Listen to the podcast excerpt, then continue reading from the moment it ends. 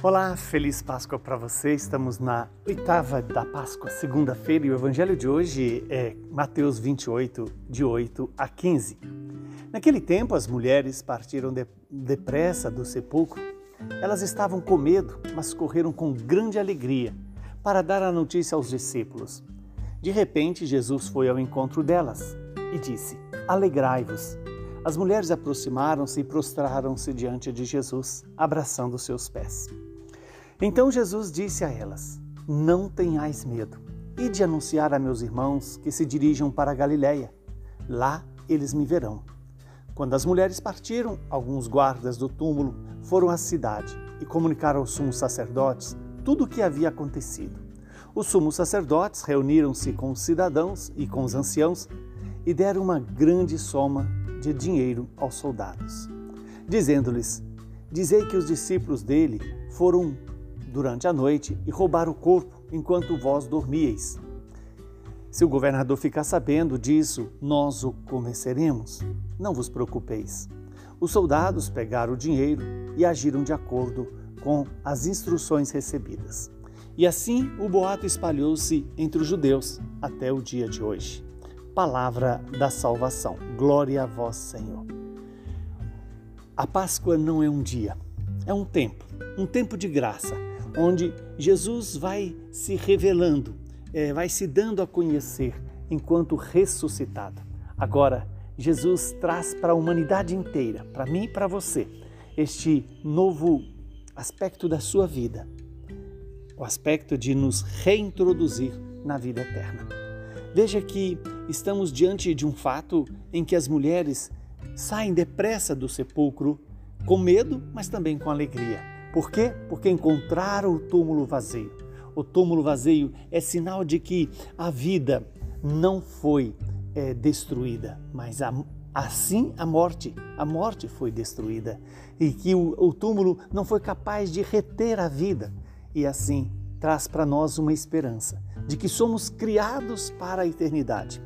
E quando Jesus diz às mulheres: alegrai-vos, e nesse mesmo instante as mulheres se aproximam de Jesus prostram-se diante dele e abraçam os seus pés. Abraçar os pés é sempre um sinal de abraçar o caminho que, que Jesus percorre na vontade do Pai. E esse caminho se chama obediência. Obediência ao projeto do Pai, ainda que nesse projeto inclua a cruz, a dor, o sofrimento e a morte. Aqui, Jesus ressuscitado é vitorioso sobre todos esses aspectos que nos causam tanto medo. E aí dá sentido quando Jesus disse: Não tenhais medo, e de anunciar aos meus irmãos que se dirijam à Galiléia. A Galiléia é a minha história, é a minha vida, é a sua vida, é a vida do mundo em que vivemos. É aí que Deus quer revelar-se, dar-se a conhecer através dos seus discípulos pelo testemunho da verdade, o testemunho do amor. A verdade e o amor são dois pilares que constroem a vida humana e sustenta essa mesma vida humana. E só podemos alcançar a verdade e o amor em Deus. Mais do que a verdade do mundo, a verdade que nos leva à eternidade, Jesus Cristo. Quando as mulheres partiram, aí vêm os, os, os guardas do túmulo que vão à cidade e comunicam que Jesus havia ressuscitado mas os sumos sacerdotes com os anciãos então decidem comprar a, a verdade daqueles soldados. Os soldados se vendem é, a, defendendo a partir daquele momento uma mentira. E essa mentira é dizer que os discípulos foram lá durante a noite e roubaram o corpo. E essa mentira permanece entre os judeus. Veja que aqui está algo que é fundamental para nós. É próprio do mundo viver na mentira. E quem é o pai da mentira? O demônio. Sabemos que essa foi a grande luta é, vencida por Jesus. A verdade vencendo a mentira. A verdade de que Deus nos criou por amor e nos criou para a eternidade. A mentira é de que o homem pode ser Deus fora de Deus, de que o homem pode ser feliz fora da, da vida eterna.